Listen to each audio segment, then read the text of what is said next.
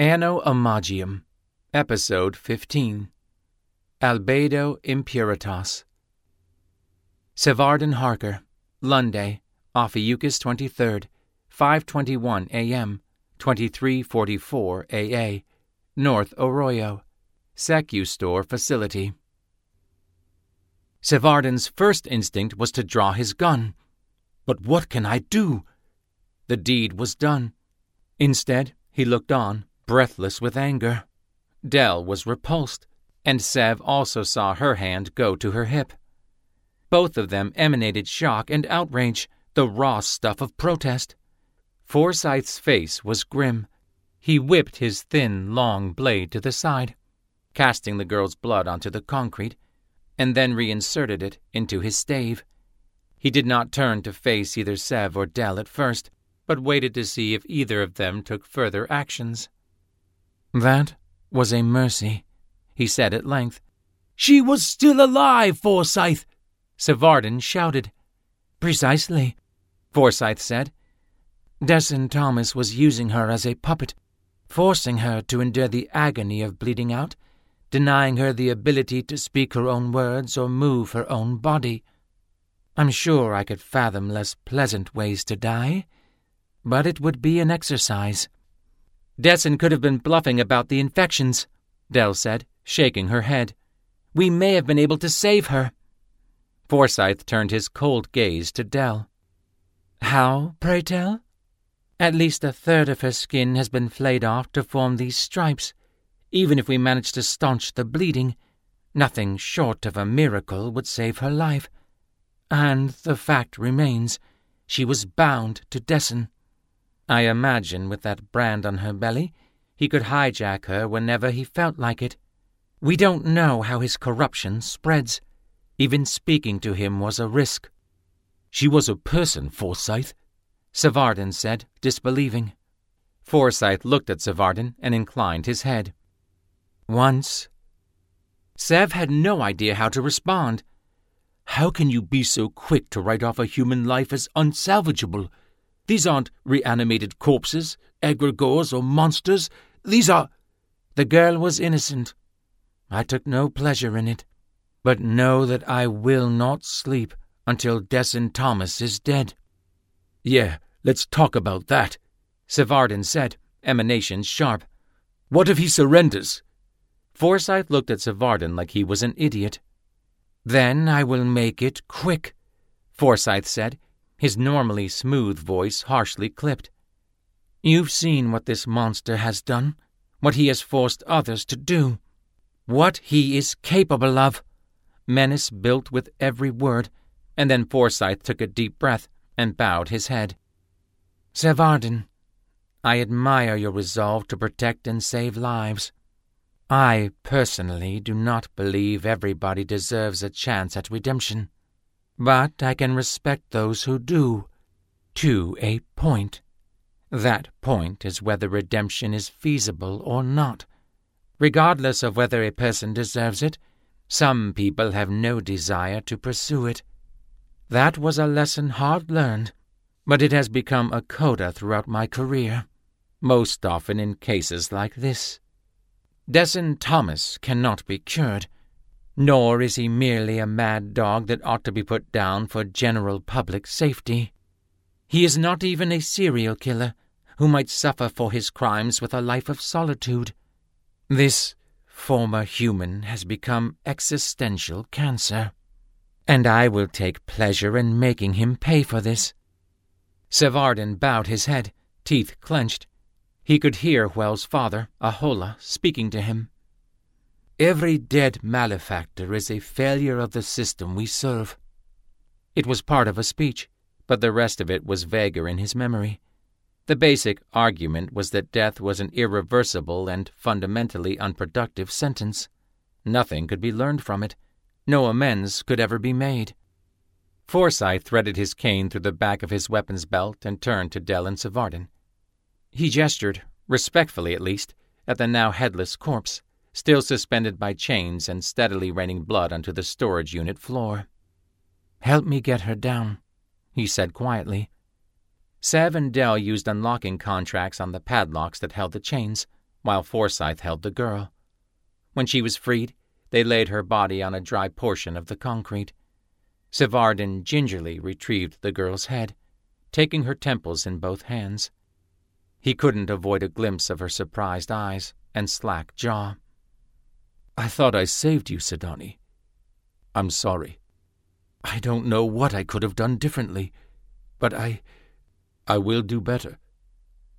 Sevardin laid her head next to her body, and both Dell and Forsyth covered her with the once white sheet, now a deep crimson.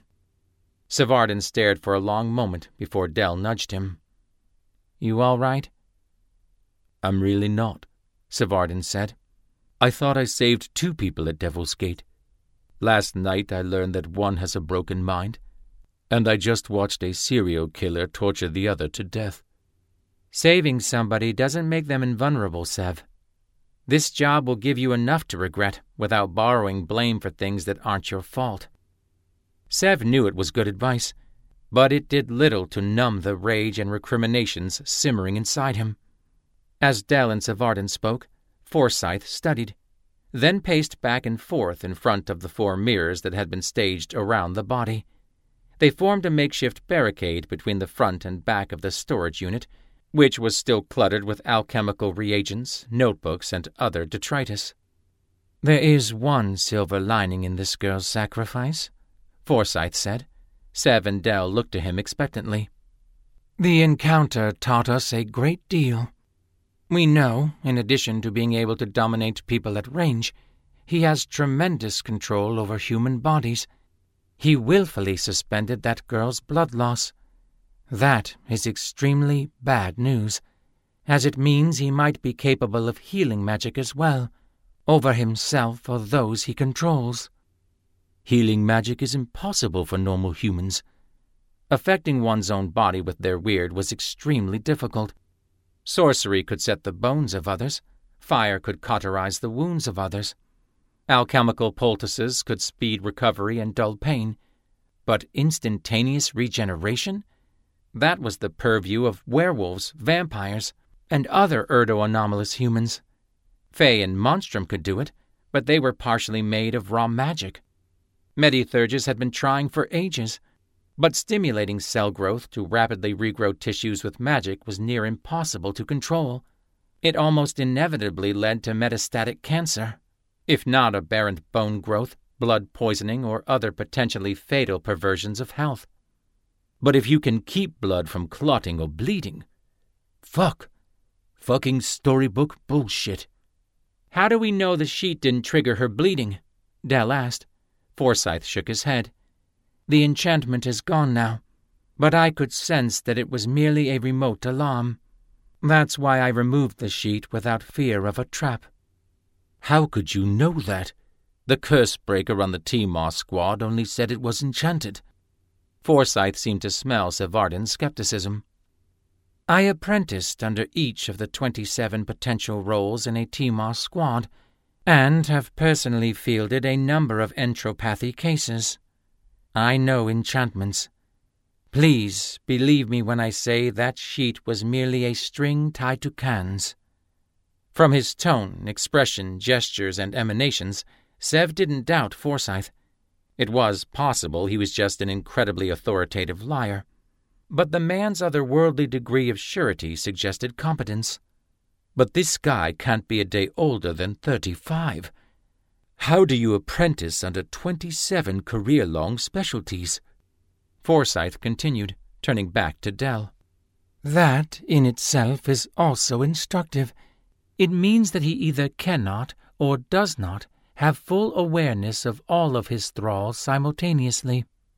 And that is very good news. Best of all, he was not able to chain his domination to us through the girl. I suspect that means he needs to apply the inhibitor drugs or apply the striped man's brand before he can seize control of people. Admittedly, that last part is conjecture. He may be withholding the true nature of his abilities for a confrontation. But honestly, after reviewing his Athenaeum transcript, he doesn't strike me as that intelligent. I suspect his patron fed him knowledge about the drugs. Forsyth turned to Sev, requesting corroboration or correction. In the Athenaeum, Dessen had been crude, vicious, and generally had a poor attention span. But he was also creative when it came to combat drills, good instincts, had a certain low cunning and brute force personality that was well suited for pressuring and manipulating people. Also had an infuriating knack for escaping trouble. He's not a genius, especially not when it comes to book smarts, Sev said. But he's not a moron either. He has some kind of plan, and he is clever enough for it to be extremely dangerous. I agree, Forsyth said. That's why I tried to bait it out of him. His plan is a security blanket. He is confident that the home team advantage will allow him to prevail over any preparations we make. Our job is to outsmart him. Forsyth pushed one of the mirrors aside with sorcery and strode toward the detritus in the back half of the storage shed. He gestured to it and continued. I would like to ask you two to review this evidence. Strangers tend to target a very specific kind of megalomaniacal narcissist. People who see themselves as prophets for their patrons, or literal gods of their own religions. They like the sound of their own voice, and, oftentimes, that translates to writing laptop incanters, journals, manifestos that they believe will one day be treated as gospel.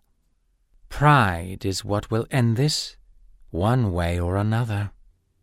Something about Forsyth's last statement chilled Sev. You seem pretty prideful yourself. Have you dealt with this before? Sev asked. Is it always like this?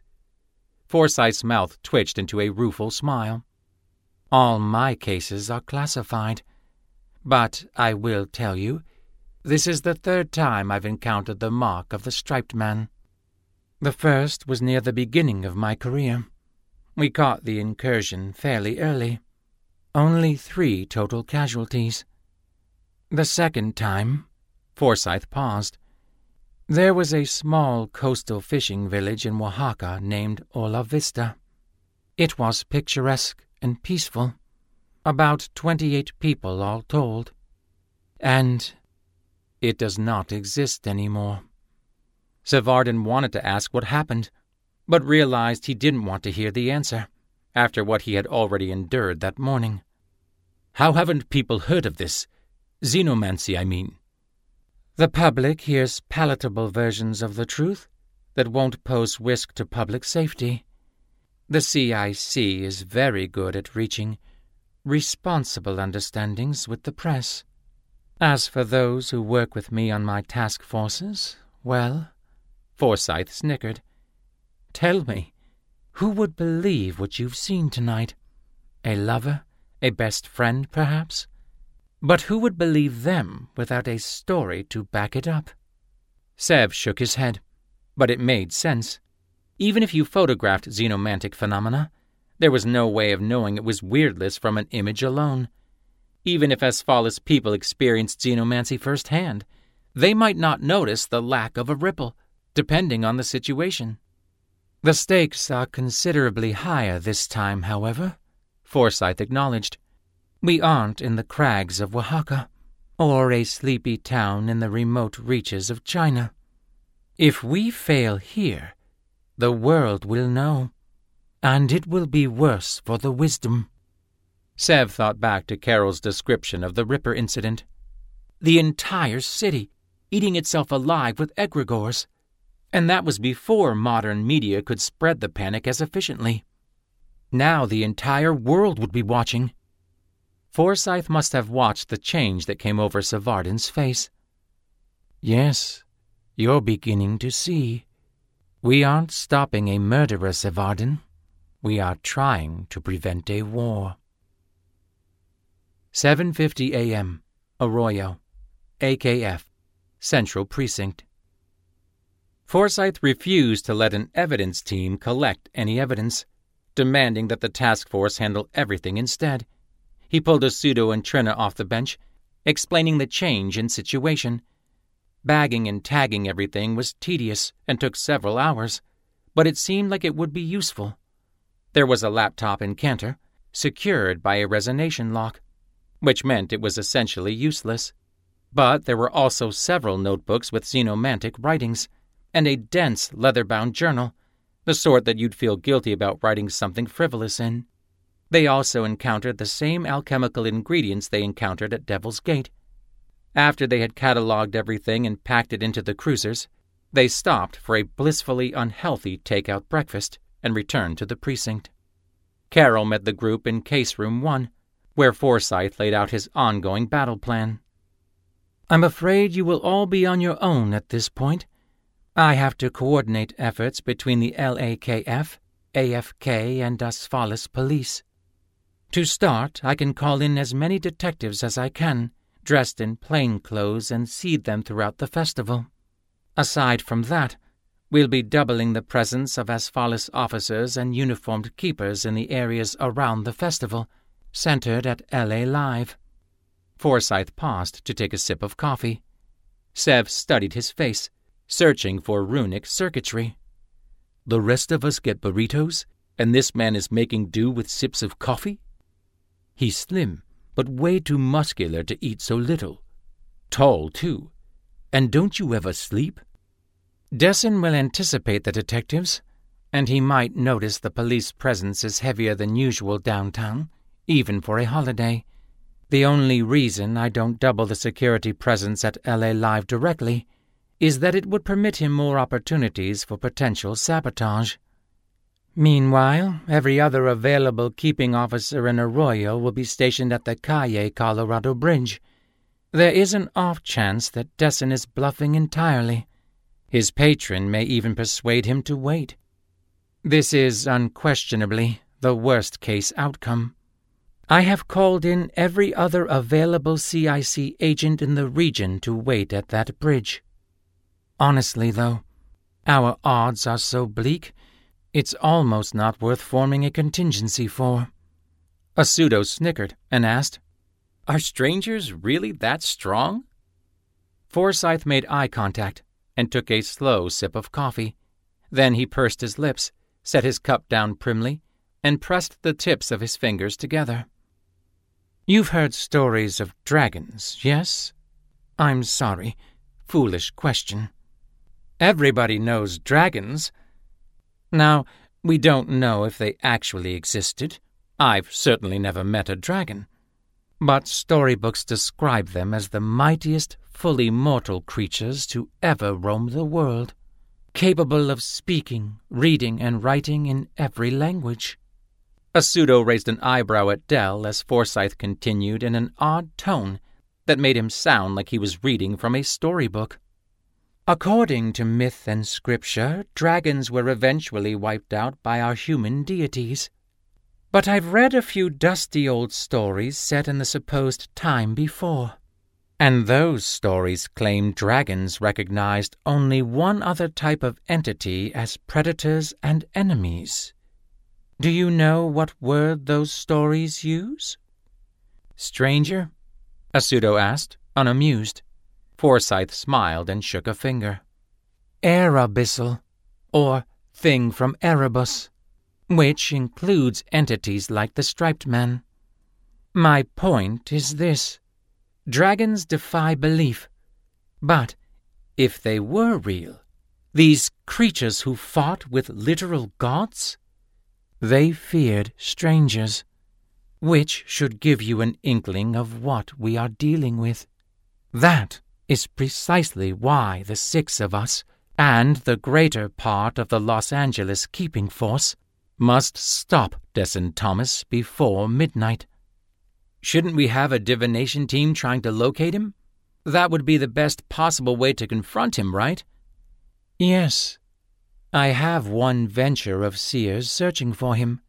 The trouble is, Dessen can freely silence his weird, making him undetectable again. The possibilities of locating him are so remote that we can't plan around it. In fact, we can't plan for much at all. Forsyth stood up and slapped the evidence boxes on the conference table. To that point, I need you all to comb through this evidence as quickly as possible.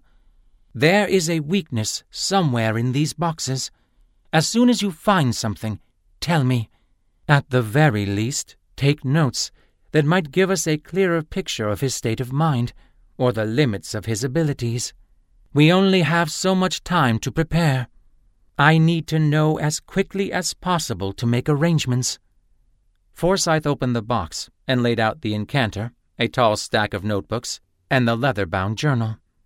Moss, Matsuda, take this to digital forensics and see if you can't get it open. I know Erdic locks are nearly unbreakable, but we have to try. Harker, I want you on the journal, since you have the greatest insight into Dessen's mind. Carroll and Hopkins, dive into the notes. Everybody nodded and emanated their assent, and Forsyth wished them luck before leaving. Sev picked up the fancy journal. Damn thing is heavy. As he palmed it, he was surprised to feel a faint glow of Erdic power emanating from the book. Powerful inherence. He flipped it open, and the energy intensified. The whole thing is written in erdopathic ink. Most text and almost all print was blunt. You could only assess what the writer felt via recorded symbols and context. But erdopathic ink inscribed writers' emanations into the words, so that when the readers scanned the text with their weird, they could feel the emotions and the state of mind of the writer. Such inks were always a luxury item, but they were considerably more common in the era of illuminated manuscripts, especially in magic manuals, religious scripture, and educational documents. Erdopathic writing was just starting to enjoy a lucrative revival, with alchemists rediscovering the techniques that were lost during the widespread shift to print, and certain shops offering bespoke inks that were particularly effective at channeling specific emotions.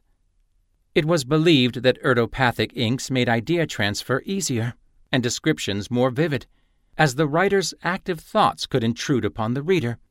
And, according to legend, certain grimoires could even impart weird altering insights to the reader. Great. I get to go on a first hand tour of this lunatic's warped mind. Lewin, Sevardin said, holding up the book. It seems like this entire thing is written in erdopathic ink. How is that possible? I mean, Dessen silenced his weird, right? How could he emanate? Silencing one's weird merely allows xenomancy. It does not preclude the use of traditional magic. Fortunately, they cannot exercise both kinds of magic simultaneously. Do you think there's any possibility I could become compromised by reading this? Carroll shook his head and wore a tepid smile. No. If it's erdopathic, it can't simultaneously be xenomantic. At least, not for very long. Xenomancy and etheric magic gradually degrade each other.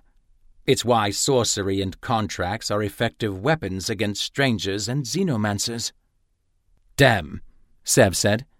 I was hoping to find a way out of this. Again, a weak smile. Forsyth looked up from the box he was sorting through. There could be something vital in there, so I'm afraid you'll have to just power through it. We need every possible insight on his connection to his patron, the silencing of his weird, and his xenomantic abilities.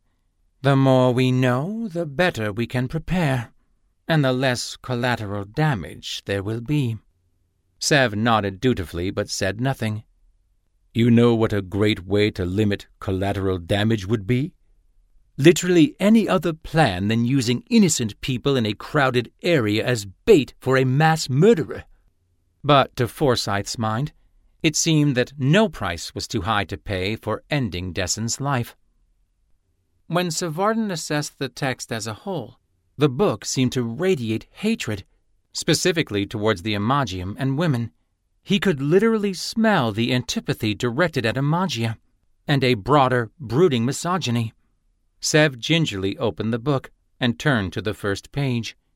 Even before he could read the words, the ink seemed to glow with self righteous indignation. The first two pages of the journal were blank, while the third page had the sort of heavily scratched in text of somebody with poor handwriting trying to be simultaneously clear and bold. Book 1 My Tribulations. Sev sighed and deliberately tuned out the sensations in his weird. Oh boy, here we go. Between the seething toxicity and the underlying insecurity that pervaded the words like rot, Sevardin could only tolerate skimming Dessen's journal in fits and starts. Dessen began the book by proclaiming himself a god, or an extension of the striped man, who was an entity that surpassed gods. After some circular navel gazing about the nature of divinity, Dessen concluded that he was chosen by his patron because he alone had an accurate measure of humanity's true nature. His indescribable powers were a testament to his mental and spiritual awakening, achieved through a lifetime of agony. The rest of the first book was a litany of everything that was wrong with Dessen's life. Every slight and perceived injustice was tediously weighed and tallied. He did have a hard luck story an orphan who saw a way out of misery via the Athenaeum scholarship. But most of his complaints were about the way he was regarded by women, who were exclusively referred to as females, if not sluts, whores, and so on. He stated that the current social paradigm was damaging to the majority of humanity, and most people were either brainwashed or lacked the will to lash out against it. The text seemed to froth on the page when describing his enemies popular sexually active men and women, those elite few who were happy in this unjust world. He repeatedly expressed bafflement as to why others secured affection and he received scorn. Ultimately, he contorted his sexual assault convictions as badges of honor, proof that he had the volition to take what he perceived to be rightfully his, unlike impotent virgins who could only lament their fate.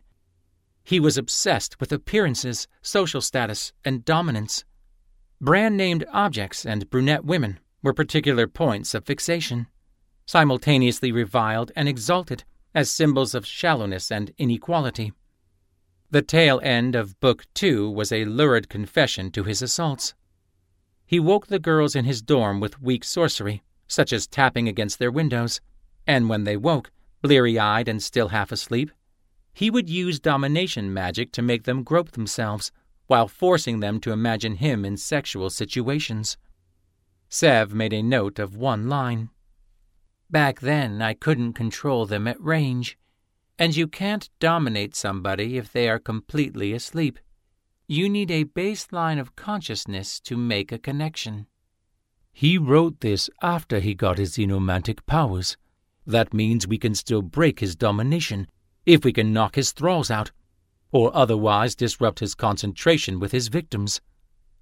Then again, if he gets his hooks into them first, he might be able to force them to stay awake, just as he forced Sidani to stop bleeding. Sev thought back to the storage unit. He remembered the girls in the cohort beneath his who Dessen assaulted. Forsyth is right about one thing. There is no chance that he will come quietly. Sev set down the book and massaged his head. He didn't want to be wrong. He didn't want to reduce another human being to a simple monster. But the more he read, the more the manifesto eroded his sympathy. Even though he had only been skimming the text, it took him two hours to endure both the writing and the toxic sensations behind it. The second book of Dessen's manifesto was titled My Silence and detailed his two year sentence for the crimes that expelled him from the Imagium. He was regularly beaten in the detention center, particularly by other boys accused of malefaction. Nobody likes an ex keeper, even if their career ends before it can start. Dessen recounted, graphically, being sexually abused by another two inmates, which he described as his turning point. It was when the inevitable betrayal the inherent perversion in Imagiate society became evident. Dessen had a powerful weird, and he believed himself to be unjustly punished for using it to get what he wanted. When the Imagium deprived him of his licenses, he was reduced to a slave, even though he was born with the blood, weird, and wit of a master. He was owed sex. He was owed respect. He was owed power. At that point, the guards put him in solitary confinement to avoid future incidents. And in the dark, he began praying. appealing to every higher power he could think of. And at night, he heard a voice only he could hear. They are broken, too, your gods, your kings, your wise men. All of them are in on the joke. He instinctively knew that he could answer with a thought, that he had no choice but to answer, as the voice could read his thoughts.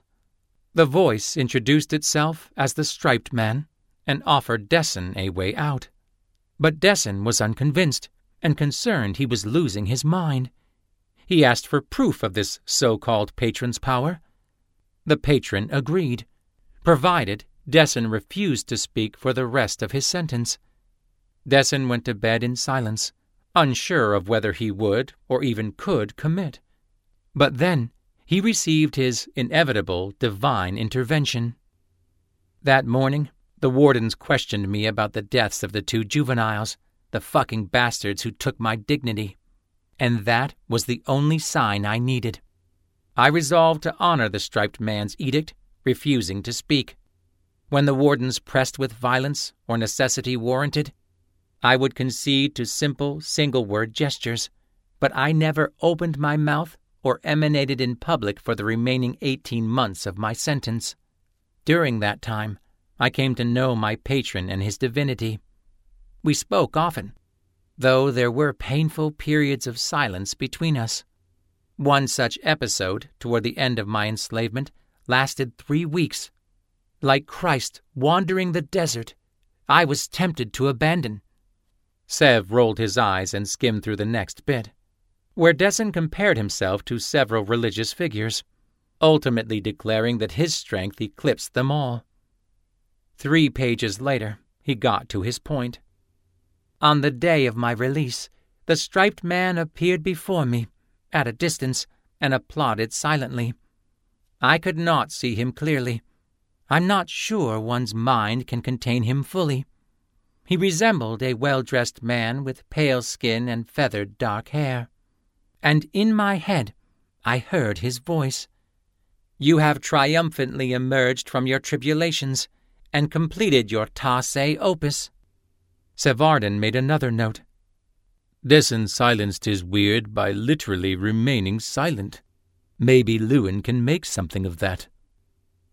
My Worth was the next installment of the manifesto and the longest. Dessen mentioned that time affected him strangely after his release. While he endured the full cruelty of every unjust second in the detention center, time seemed to stretch and compress on the outside. That first year almost faded, thinned into nothingness. Entire seasons slid by me effortlessly. At the same time, Dessen noted that he felt the entire potential of certain moments, which became indescribably dense with significance and sensation. This usually happened during his training. For the first year, his patron taught him mastery of the body, demanding obedience with the promise of an eventual reckoning against the world that had wronged him. Dessen claimed that during this period, he severed parts of his hand every evening and practiced regrowing them over the course of hours. In the end, he claimed he could regrow a severed forearm in seconds. And based on the intensity of the perverse pleasure and agony bleeding through the ink, it was clear Dessen was telling the truth, at least from his perspective. His mind genuinely endured that experience.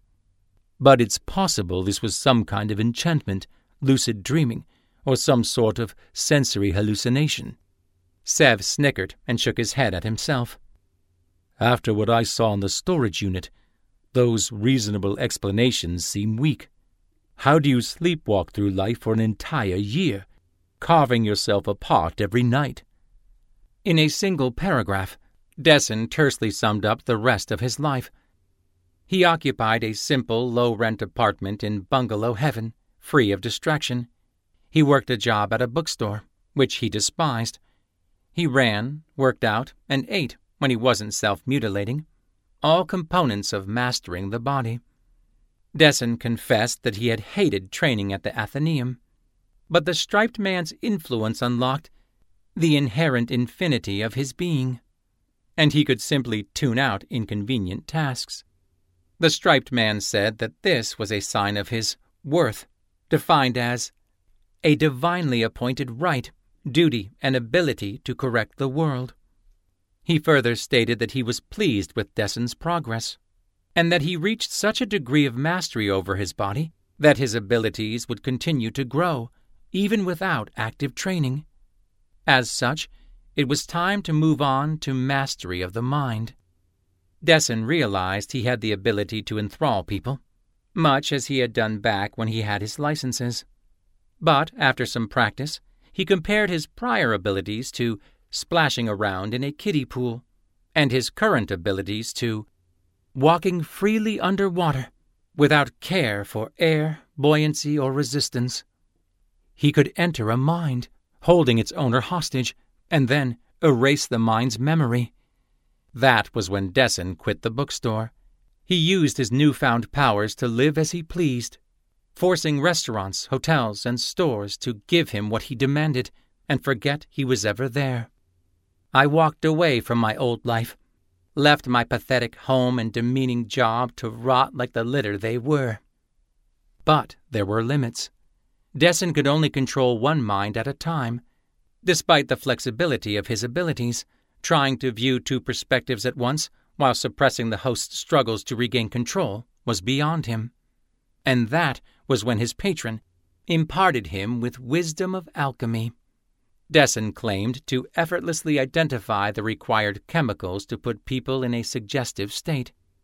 During this time, he used the drugs to practice extending his mastery of the body into others, while acclimating to multiple bodies at once.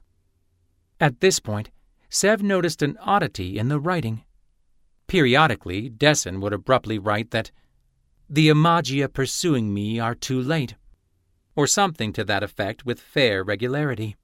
He would go on tirades about the certainty of his revenge, the arrival of the striped man, and the futility of the world that still rejected him. But the habit slowly abated, evolving into a sort of tic of diction. They are late, mid sentence, or scribbled as marginalia. Sev made a note for Carol, and mentioned that Dessen's victim, Canker, said the same thing when they encountered him. Once I could control six slaves. Too late. Far too late. Once I could yoke six at once with the solution in their blood. My patron blessed me with his ultimate favor. The mark required to catalyze his arrival, and with it, the coming of my vengeance. The mark appeared on Dessen's chest at first, though the striped man taught him how he could spread the mark through extensive use of his prior skills. It was unclear how long the process of spreading the mark to his six thralls took. The writing became borderline incoherent, with interruptions of late and inevitable, finally trailing off into ineligibility before the title of the next book. The final sequence was titled My Reckoning. Sev took the opportunity to drink some more coffee, a glass of water, and use the bathroom before forcing himself to finish the read, though he could have guessed the rest himself. The suicides were indeed fuel for a summoning ritual that would call forth the striped man on the stroke of Samhain. He described the synchronized suicides on the bridge in excruciating detail. He relished the sensation of experiencing death without dying, stating that nothing else would ever satisfy him the same way. He forced himself to read the passage where Dessen described abducting Sidani from the homeless shelter and applying his mark on her over the course of a night. He could not bear to read the passages where Dessen described staging the storage unit. Skimming it was like trying to tiptoe across jagged glass on concrete. Every detail was torture, literal and figurative. But Dessen saved the worst for last. This is my story, the story of Earth's first and only true God and as such it is a holy text. My divinity suffuses its ink and vellum. But the problem with physical texts is that they are mortal. They can be lost or destroyed.